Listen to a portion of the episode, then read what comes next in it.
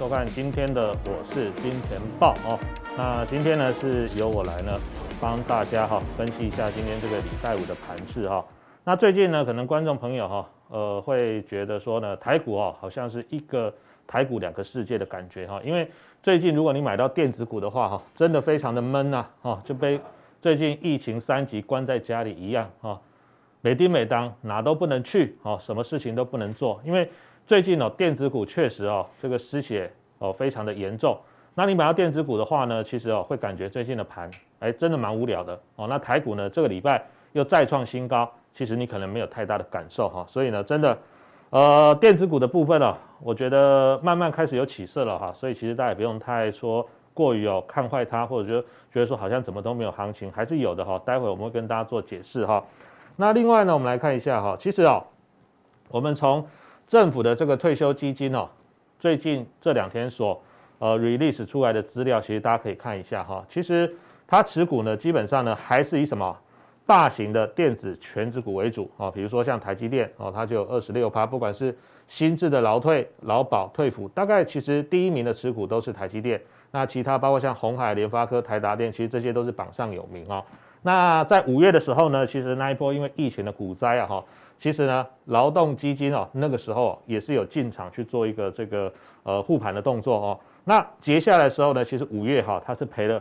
一百九十亿，但是因为六月我想台股都已经涨回来，甚至到呃这个这两天哦已经创新高了，所以我相信六月哈这个亏损应该可以大幅度的做一个回冲。所以呢，我觉得在这个部分来讲的话了哈，整体的架构上哈，其实台股呢。未来如果真的还要持续，不管往一万八千点，甚至有些机构预估到两万点，电子股呢势必是不会缺席，也不能缺席啊。毕竟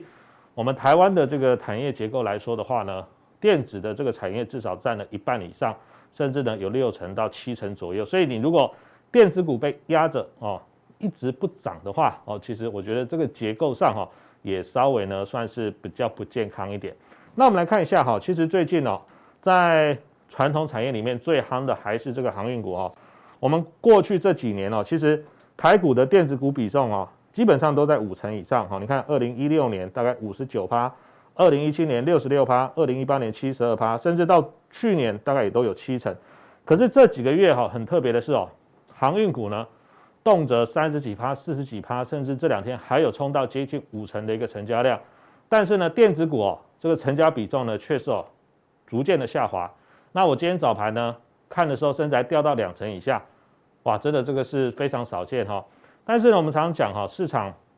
就是这样哈，当人气最旺的时候，其实呢那些被忽略的股票，如果它的基本面还是良好的话，我觉得反而是你可以趁哦市场人气比较低迷的时候进场啊，并不一定说呢要一窝蜂的哈想要跟着去当所谓的航海王，因为毕竟它在高档了嘛。高档呢，第一个震荡非常大，在第二个呢，因为它成交量大，哈，股价波动也大，周转率也高，可能动不动呢就会被警示，动不动呢就会被关紧闭。其实对于一般的投资人来说的话，操作呢也比较不方便，好，所以呢，我觉得其实我们在选股上呢，还是可以贴近盘面去找一些呢，这个可能低档区哦，或者说经过横盘整理之后呢，才刚刚发动的一些强势股哈。那我们今天呢，要先跟大家来聊一下哈，这个礼拜除了航运之外，哈，另外一个这个强势股，哈，就是钢铁，哈。那我们在讲钢铁之前，我们先讲一下大盘的结构，哈。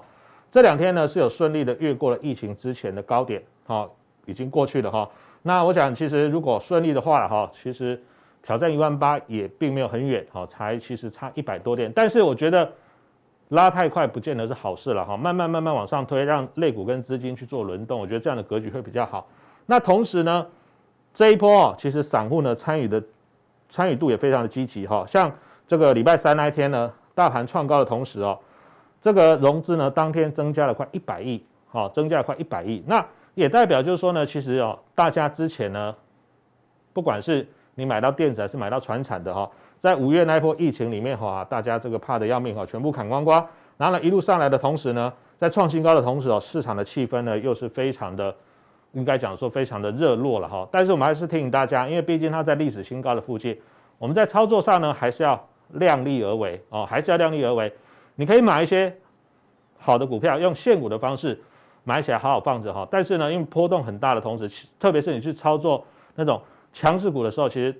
也有可能，如果你杠杆一下子放得过大的话，它一下子涨，一下子跌，甚至一下子哇杀到涨停，其实呢，也可能会影响你正常的心情，影响你正常的工作还有家庭哦。所以我们还是建议大家在这边呢，整个大盘哈偏多的格局没有变，但是操作上呢，还是要控制好你的资金水位。做好你的资金规划啊，才不会呢去在大盘或者说个股波动的时候呢，会对你的这个呃资金啊或损益上造成比较大的影响哈。好，那我们先进入今天第一段的主题哈。其实这个礼拜的钢铁股会这么强，主要呢是在上个礼拜的周末的时候传出来这个消息哦，就是俄罗斯呢要对于哦这个金属啊，因为其实俄罗斯呢它也是全球前三大的生产还有出口国，所以呢它。开始要对于出口哈加关税的同时呢，也会影响到全球的这个钢铁的一个报价哈，所以呢，整个钢铁股，特别是在不锈钢的族群呢，这个礼拜可以说表现得非常强势。那我们简单来跟大家报告一下哈，不锈钢呢，为什么中国或者说俄罗斯的这个地位这么重要？比如说呢，你可以发现哦，以中国来呃以中国来讲的话哈，它全球。不锈钢的这个占比呢，就超过了五成哦，大概有五十三个 percent 哦，有五十三个 percent。那也就是说呢，其实如果大家仔细观察，最近呢，其实中国的一些不锈钢的这些报价呢，也是都维持在相对高档哦，跟之前一些钢筋啊或热压已经回档一段的这个比较起来的话，其实热压呃这个不锈钢的表现相对是比较好的。所以呢，我们可以去追踪哦，中国的不锈钢的报价，因为它。占有全世界的生产量超过五成以上，哈，所以它其实这个它的一个价格定价是非常重要的。那再来我们来看一下哈，到底不锈钢是什么东西？其实不锈钢简单来说的话，它就是必须要加入，比如说像镍还有铬哦这一些元素。因为正常来说，我们一般的铁啊，我们一般的这个铁或钢，如果说你没有加入这个元素的话，相对来讲，你放在空气中它比较容易氧化。但是呢，加入了这个镍之后呢，或加入了铬之后呢，它就会怎么比较不容易出现这样的情况。那镍这个东西呢，其实主要哈是用来生产，包括像不锈钢，还有呢，未来呢，慢慢的哈添加到所谓的锂电池里面，这个比重也会上升。所以呢，请看啊，四十七加三十一趴，这样加起来呢，大概就有接近八成的比重哈，会镍的这个部分会运用在这个地方。所以呢，其实啊，我们在观察不锈钢的同时呢。也可以观察什么？观察镍价的一个变化。我想这个是两个非常重要的一个观察指标。好，那简单来讲哦，不锈钢或许大家会觉得，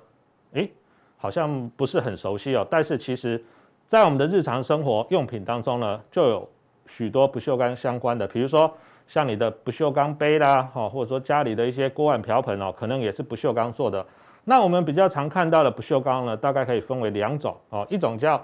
三零四食品级的不锈钢哦，另外一种呢叫三一六医疗级的不锈钢。那它们的差别其实大概就在这里，就是镍的含量，一个是八趴，一个是十趴。那医疗级的话呢，它还另外加了一个叫做钼哦，这个金属啊。那加了这个金属之后，还有它的镍的含比又比较高，所以你可以发现它的。抗腐蚀性还有它的强度哦，三一六都比三零四好，但是呢，简单来说，它的价格也会比较贵。好，那其他的还有这个四三零一般级的哈，或者说二二零一这个是工业级的哈，那这个其实主要就用来做铁窗啦、铁门啦、梁柱啦哈等等。你看它镍的添加比重呢，就就会比较低一点哈，比较低一点哈，所以差别主要在这里。所以为什么我们常常在讲啊，这个看不锈钢的时候要看镍的报价，其实主要的原因就是因为它。其实每个添加的比重呢，都稍微比较不一样。好，那我们再往下看哦，这个是三零四，就我们刚刚讲的市场最通用的不锈钢这个品相的一个报价。你可以发现呢，其实到上礼拜为止哦，不锈钢的这个这是现货报价哈，现货报价呢其实是创新高的哦，是创新高的。那这个是从今年年初一路抓到现在，好，你可以发现它是创新高。所以为什么突然这个礼拜哦，台湾的这个不锈钢的股票会纷纷大涨？其实。这些呢，都是跟国际，不管是中国大陆啦、美国啦，或全球的这些原物料商品的报价呢，就是实际上都是有联动性的哈。好，那我们再往下看哦，台湾呢有哪些不锈钢的公司呢？其实啊，如果以上游来说的话，哈，最大宗的应该是这个一六零五的华新，还有包括一家呢在新贵的哈这个叶联，哈叶联呢，其实前几天呢它在兴柜因为没有涨跌不限制嘛，哈，一度呢涨到熔断，哦，其实单日的涨幅非常的大，哦，那我们就举这个，呃，我们一般比较熟悉的哈，有在上市上柜公司挂牌的这个不锈钢的公司，比如说像大成钢，哦，彰源、运昌、新光钢、建昌、永强新钢，大概有这几个哈。那我们主要是用它的一个存货还有股本比来跟大家去做分析哦。也就是说，如果是它现在位于哦这个报价的上升期，位在景气的上升期的话，其实如果你手上越拥有比较多的一个低价库存，那在涨价的这个循环里面，你相对受惠的程度会比较大哦。那呃像大成刚好了，其实它的这个第一季的存货哈拉到了四百多亿哦，那这样存货股本比比下的话，大概有接近三倍，二点九七。那另外第二名是彰源哈，第三名是运昌，再是新光跟建昌哈，所以前面这几家公司。哦，这五家不锈钢的公司呢，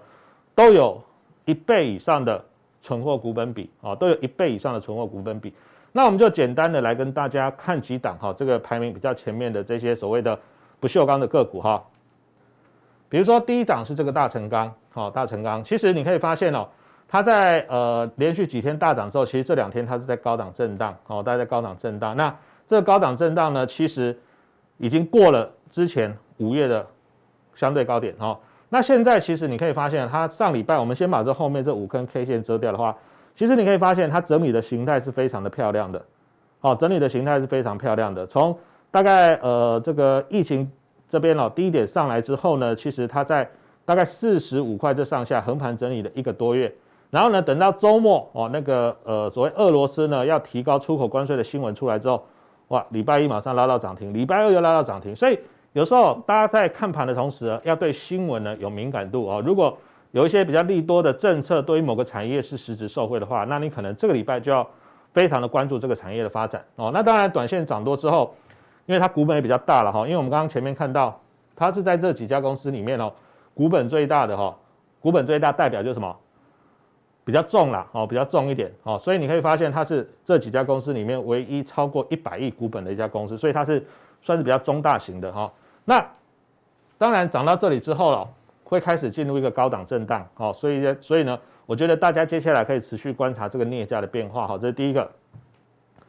再来第二个的话呢，其实哦是这个第二名的张元，哦，张元这两天也开始拉回了，为什么？因为它今天开始呢已经进入了所谓的五分钟处置交易，哦，五分钟处置交易。那通常这种情况之下，股价就要先稍微休息一下，因为你五分钟才一盘，哦，然后呢基本上又不能当冲。所以现在很多的短线客呢，可能就不太喜欢玩这种分盘交易，然后又不能当冲的股票。可是哦，你看哦，它在分盘交易之前，哦，其实如果说你在观察一档个股的话，其实张元它是不锈钢里面上礼拜最早发动的，哦，上礼拜最早发动，它从礼拜四、礼拜五、礼拜一、礼拜二、礼拜三到礼拜四盘中创新高，其实它是连续拉了一二三四五，大概拉了五根半，接近六根的一个涨停板。所以呢，其实它是最早发动的，哦，最早发动的，而且呢，中间哦，它连续三天都是跳空涨停。其实，如果你没有在低档区上礼拜做布局的话，其实你可能后面三天跳空涨停的时候都不太容易买得到，哦。那当然，就我刚刚现在讲的哈，它现在进入了处置期，哦，所以筹码需要沉淀，而且呢，短线的涨幅也有点大，啊，短线的涨幅有点大。那这种股票就是必须，如果说你你之前有上车的，你就看要不要高档。先获利了结一趟，那你空手的，我是建议说，在处置期的时候，你也不用太心急了哈，因为处置期毕竟它的交易比较麻烦一点哈，你也不用急着要买哈。好，我们再看下一档，这个是运仓哈，运仓的话呢，其实我觉得它今天为什么还能拉涨停？很简单，因为它比较晚发动。你可以发现呢，它是一二三四五，哦，其实它上礼拜五还没涨哦，也是一样横盘整理，均线纠结。然后如果说你看到张元涨停啊，礼拜一买不到的话，其实你就可以去挑其他真的不锈钢哦，因为它不是开涨停，它礼拜一其实是开高，还有机会上车，好，大概开涨个四四趴吧，还是五趴，哦，那中间后面就一路上来哈。那当然，因为它今天的量也有点大了哈，量也有点大，下礼拜可能如果照这种走势，它在用拉涨停的方式的话，可能。下礼拜一或礼拜二，它也可能会进入处置哦。所以其实像这种，如果你错过了，就不用去追，没关系的哈。但是我们今天要告诉大家，就是说呢，如果你要看一个产业哈，如果怎么样去抓到这种在横盘整理之后呢，可以哦，在第一时间去做切入的股票哦。那现在先不追高，哈，现在先不追高。那另外我们再来看一档，哈，是这个呃，也是算是比较中大型的不锈钢的股票，是新光钢。新光钢也是一样，哈，其实它最近因为股价短线也有一段的涨幅，而且量也放得非常大，哈，它已经被什么强迫公告单月的自结，哈，昨天下午出来的，昨呃这个五月单月自结呢是一块一，哦，数字非常的好，所以呢，它今天啊虽然有一些呃这个钢铁股呢有一点波动，可是呢。它也是一样哈，尾盘收在涨停板，也是创了一个新高。为什么？因为人家的数字真的非常的好哦，非常的好。那这种情况哈，其实我们是一再建议大家哈，如果说在看股票的时候，除了大家比较喜欢常用的技术面之外，其实最好搭配一些基本面的这个呃参考，会更让你的操作呢有加分的效果。因为如果你把这两根哦盖起来的话，好，你把这两根 K 线也盖起来。如果说呢，你看到这样的线型，我想基本上没有人会想买了。你看。哦，连拉三根之后呢，爆出了一个相对大的量，而且还收了那个那么长的一个上影线。如果你是技术分析派的，坦白说啦，你可能当天呢开开高走低，你盘中就卖掉了。但是呢，没想到哎，过了两天之后，居然创新高了。哦，居然创新高。所以我们在看这个产业的同时，哈，我们是建议大家技术面呢可以让你哦找寻这个呃所谓的一些短线上的进出点。但是呢，如果说要看一个长线 long term 的趋势的话，最好呢，我们是把产业的基本面呢能够了解得更深入，我想对你的操作哈才会有比较好的加分效果。那今天来看的话，因为它尾盘是锁住涨停的，所以我们是建议大家晚上如果说在看节目的同时呢，最好去查一下今天的涨停去是谁锁的，因为今天非常妙的就是那个塑化股哇，昨天塑化股可以说是当当涨停板，然后今天呢开高之后有的还拉到涨停。但是呢，没想到大概十点钟、十点半以后，很多股票涨停打开，你可能想说，哎，抢个短会不会再锁回去？没有，直接杀到平盘，甚至有些杀到直接翻黑。为什么？因为昨天哦，很多塑化股的涨停板都是隔日冲的大户去锁的哦，都是隔日冲的大户去锁。那他们锁的同时，如果说他们万一觉得哎苗头不对了，或者说万一觉得哈这个哎资金又有移转到这个电子的迹象，他们可能马上就做一个换股，而且。第一个，他们张数多，而且手段非常凶残哦，所以他们砍出来是不计价的，因为他们昨天就进场了嘛。今天拉高的同时，他们随便卖都随便赚哈，所以大家去观察一下今天的涨停到底是去谁去锁的哦，这样子的话，你才不会说，哎，明明今天这个呃强势的表态啊，又创高了，而且这个这个都把前面的这个黑 K 给吃掉了哈，是不是下礼拜会续强？其实重点还是要去看什么？看他今天到底谁锁的涨停板哈。好，这是第一阶段部分。再来第二阶段哈，我们来跟大家报告哈，这个最近电子股里面啊，虽然说人气不是很旺，但是呢，有一个产业呢已经开始异军突起了，就是电动车，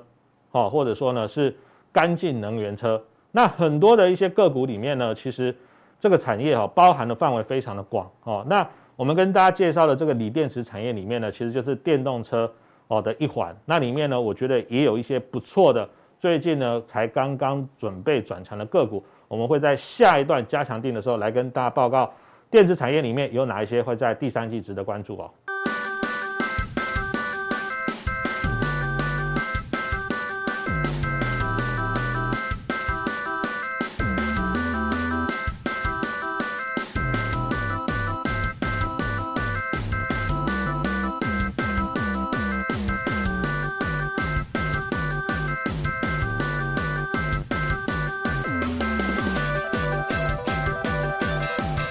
欢迎大家收看，我是金钱豹。那我想，其实呢，在最近的这个阶段当中，哎，我隔了一个礼拜没来跟大家见面。那另外呢，就是前前两个礼拜是用视讯来到现场，其实有点紧张，哦，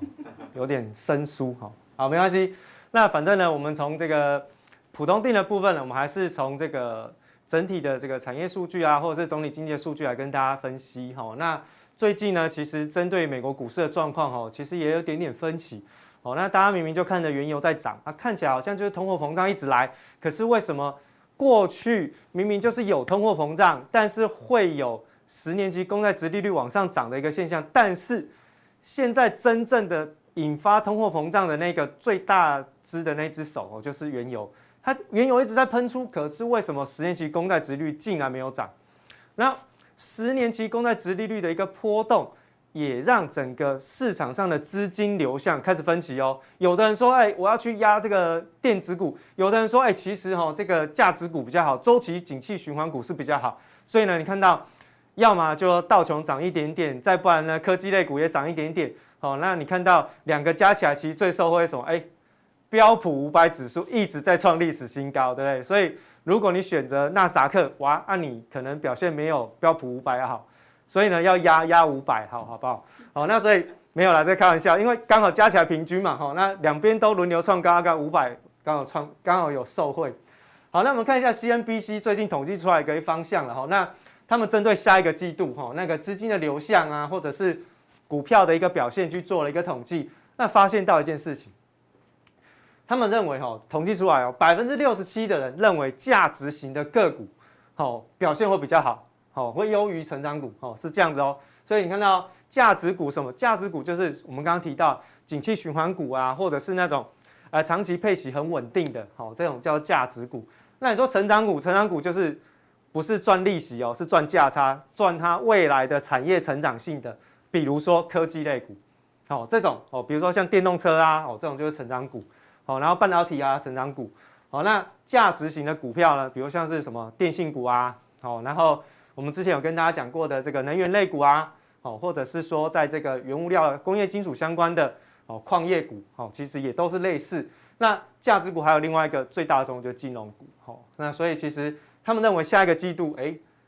价值股的表现会比成长股来得好。为什么会这样子？哦，因为其实呢，现在目前看起来，以现在市场上的一个状况来说，他们认为现在的通货膨胀其实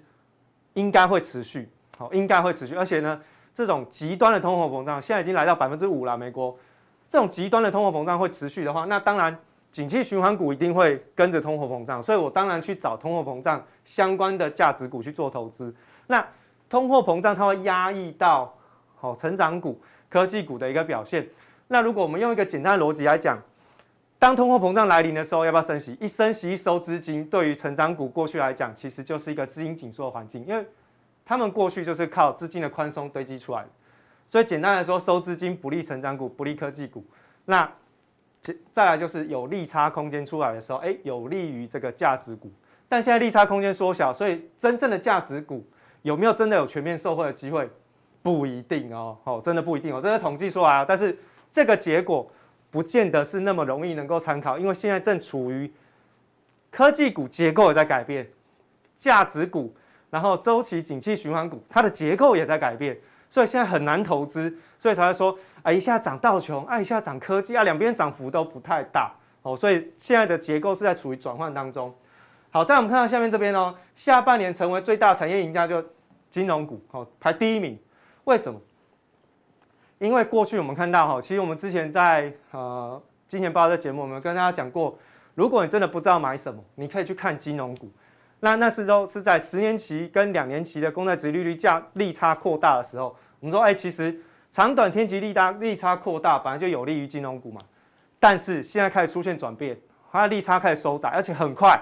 就是在这一次的利率决策会议之后，它就收窄了。所以其实真的金融股有这么厉害吗？我们就打个问号喽。吼，可是所以你看到下面，哎，科技股竟然也占了百分之五十五，它们两个差距其实没有很大，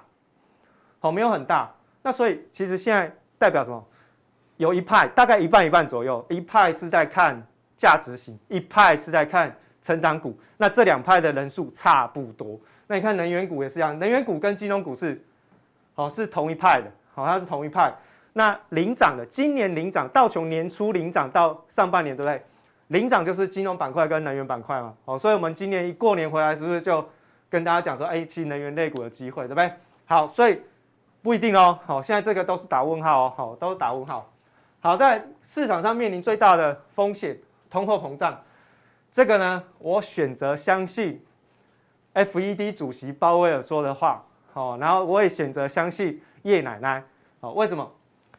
其实 FED 哈，他们针对利率的调整、政策调整其实非常细微，所以他们去掌握通货膨胀的状况会比一般市场上来的更细致。好，那他告诉你的是说。通货膨胀是不可持续，但是我要加两个字，我在这边加两个字，你就会觉得说，哎，其实他们讲的有道理，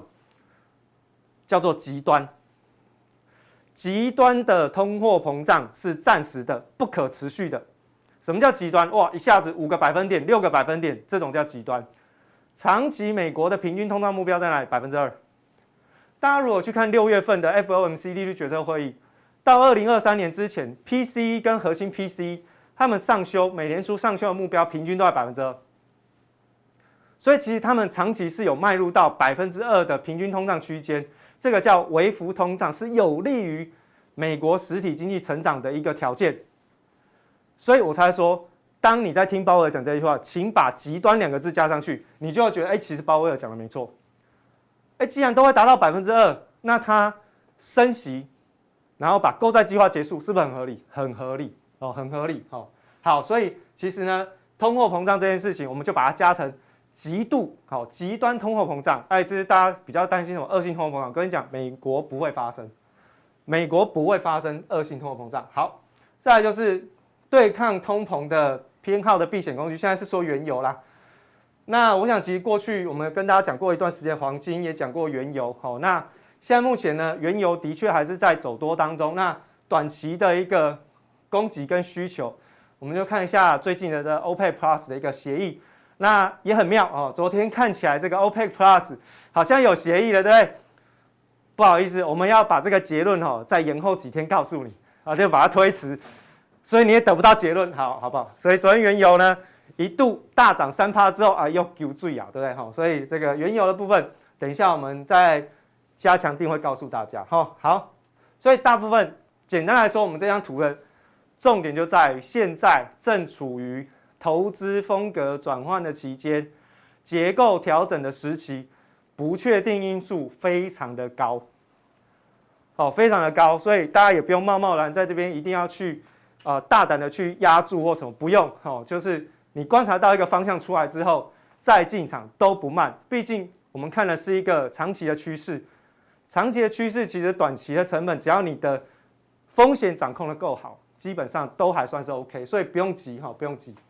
好，那我们就看一下昨天公布了几个美国的总体经济数据哈。那今天最主要跟大家从呃就业的部分跟 ISM 制造业指数来跟大家做分析哈。好，我们先看。礼拜四公布这个初次申请失业救济金人数已经下滑来到三十六点四万人，连续哈，它已经连续低于四十万呃四十万哈，大概有两次了哦，有两次。那今昨天公布出来，它是有破底的一个现象，哦，就是看到线就很喜欢哦，看破底嘛，它破底之后其实就是继续回档修正，好，继续回档修正，它趋势形成，所以其实在失业救济金申请的部分，你可以预期它会回归正常。那正常是多少？过去哈平均大概是落在二十万人。好，每一次公布大概初次申请失业救济，大概就是平均长期平均二十万人。所以当它回到二十万人这附近就正常了，哦，就正常，就业市场就回归正常。好，好，另外我们看到之前帮大家一路追踪的各项失业津贴补助的一个领取人数，哎，昨天领取人数下降之后，哎，它还跌破一千五百万人了。而终于低于一千五百万，你看从两千多万，然后我们一路追踪，最高到三千万，然后一路的已经腰斩了，好腰斩了。所以你可以看到就业状况一直不断的在改善。为什么？我们之前有跟大家讲，因为发了太多钱，所以呢，美国的老百姓都不愿意去工作啊，等坐在家里面就等政府发钱来。就州政府发现，我现在中小企业要要找人。要征才找不到员工，为什么？原来是因为我发太多钱啊，my bad，我的错，我把钱收回来。哦，我想想把你们全部赶出去找工作，所以呢就开始出现效用了哈，开始出现效用。好，另外我们再看到这个是针对于今天晚上非农就业人口的一个预估值，那我们可以先从 ADP 就是小非农就业数据来预估了哈。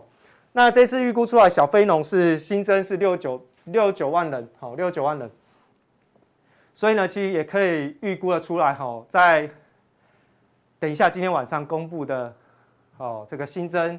非农的就业人数应该是会不错。那我们在这边呢，把各大银行预测的结果哈，我们把重要的银行先留下来，那其他比较小的大家没听过，我就先把它删掉。但是还是蛮多，那你可以大概抓一下，其实大概从五十五万到八十六万都有，好，这中间有个区间，那我们就大概抓一个平均值。抓一个平均值七十万人。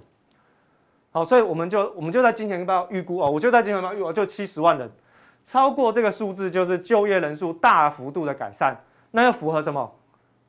符合叶伦跟鲍威尔在国会听证上面的一个说法，他认为下半年就业人口那就业状况会明显改善，从这个月如果小这个非农就业人数开始出现改变，你就会知道其实会开始成真。好，毕竟他们在国会听证都是按圣经嘛，哦，不能说谎，对不对？不能说谎，对，好好，所以这是真的，好，这是真的，好，所以我们从六月的一个就业数据来讲，这个新增的状况到底多还是少？好，我们就来看一下，这个是从各个资料库里面捞出来的一个所谓的薪资单的一个状况。好，那共识，我们看中间这个共识，哈，共识大概就是微幅度的成长零点七，好，所以看起来好像，哎，对，有减少，但其实。就业数据有增加，好像有回温啦，但是好像还是偏冷一点点，跟市场上的预估值还是差了一些，哦，还是差了一些。所以呢，在这个哦六月份的就业数据，哎，看起来好像有回温，但是不太热，好，不太热，好，那就看接下来的，好，这个非农，好，那再就七月份，好，非农一旦 OK，七月份可预估回流的状况会更猛烈。但是关键图卡在下一张，这张图非常重要。美国九月要大反攻，大反攻不是股市就业。我九月大反攻哦，这边有个好返回工作岗位哦，大反攻，预估九月份九月份会有九百万个劳工回到工作岗位。所以看到哎，六月份看起来好温吞哦，怎么七月份好像也没什么机会？告诉各位，九月份九百万人的预估值会开始回到各个领域的工作岗位，这个会带来什么样子的影响？各位，现在我先讲九月份为什么会出现这个状况？因为大部分的州政府，我刚刚不是讲在收收那个纾困金的发放，对不对？生效日从七月到九月都有，但是九月是最大波。大部分的州都是在九月生效，也就是九月开始，我停止发放任何的补助津贴。哦，当然，如果你是初次申请失业救济金，还是 OK 啦。但是过去刚刚我们看到那种各项的失业补助，我就不发了，因为过太爽，不想给你爽。好，然后就开始，然后他们预估大概会有九百万人的劳工回到就业市场去工作。这九百万人会散布在各个领域当中，服务业当然是最多，但是其中你一定要想到一件事情，这里面会不会有运输仓储的人？会吧？好，我们从这个上个月的好这个啊非农就业人口数据当中，其实已经看得到，上个月的非农就业数据里面。仓储跟运输的人口就业的数据跟状况，其实是所有的业行业类别里面算是数一数二的。也就是说，接下来到了下半年第三季、第四季，你会看到突然之间港也不太塞，货柜也都不见了。所以，其实叶奶奶在国会听证讲的那一段话。大家一直放在心上。他说了什么话？他说：“我认为，再过几个月之后，供应链瓶颈它就会自然解决。什么叫供应链瓶颈？大家会觉得很奇怪。什么叫供应链瓶颈？啊，是不是就是供不应求啊？不是，供应链瓶颈所他所造他所说的内容是运输中断造成供应不及的一个风险。”而他认为这样的状况在接下来的数个月当中会自然消失，跟这个有关，跟这个有关。好，所以我们才会一直跟大家讲，为什么呃国内一直在讲航运类股的时候，我们就一直跟大家讲，到了下半年整个情况会完全不同，它会完全改观，风险会出现，而且要快速出现。好，另外我们再从下一张图卡来看。ISM 的这个制造业的采购经理指数，现在公布出来是六十点六哈，市场上原先预估是六十一，好，那它也是开始连续性的一个下滑，上个月是有点反弹，但这个月呢继续往下掉，所以代表整个 ISM 制造业的一个状况开始出现停滞。那跟一般高盛也好啦，或者是华尔街投行预估，美国的实体经济的高峰期在上半年会出现，其实已经基本上确定，基本上确定。呃，不过我讲高峰期，大家不要觉得说吼，高峰期到了美股就要崩盘，好不好？不是这样，实体经济跟股票市场还是有点落差的，好像有点时间差。好，所以其实不是那么样子的密切相关，它是正相关，但不是那么样密切相关。哦，你不要把它说啊，你看这个吼，这个就已经掉下来了，美股要崩盘，赶快去放空，按被嘎，不要找我，我没有说要放空，好，我没有说要放空，好，好，所以在这边，它是告诉你说，哎，制造业的状况开始出现放缓，哦，那就更不用讲说，哎，其实在比较积极的 market 公布出来的制造业的部分，它也是出现。停滞，它没有在成长，它就停滞，好，停滞。那这其中呢，我们要去观察的是制造业的这个价格，好，商业的这个价格跟产成品的一个状况。你会发现，哎，价格上上涨，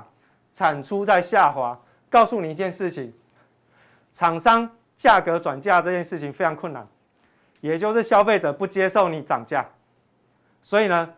啊，不接受我涨价，我库存一堆怎么办？那我还一直生产吗？不生产了，所以就哦，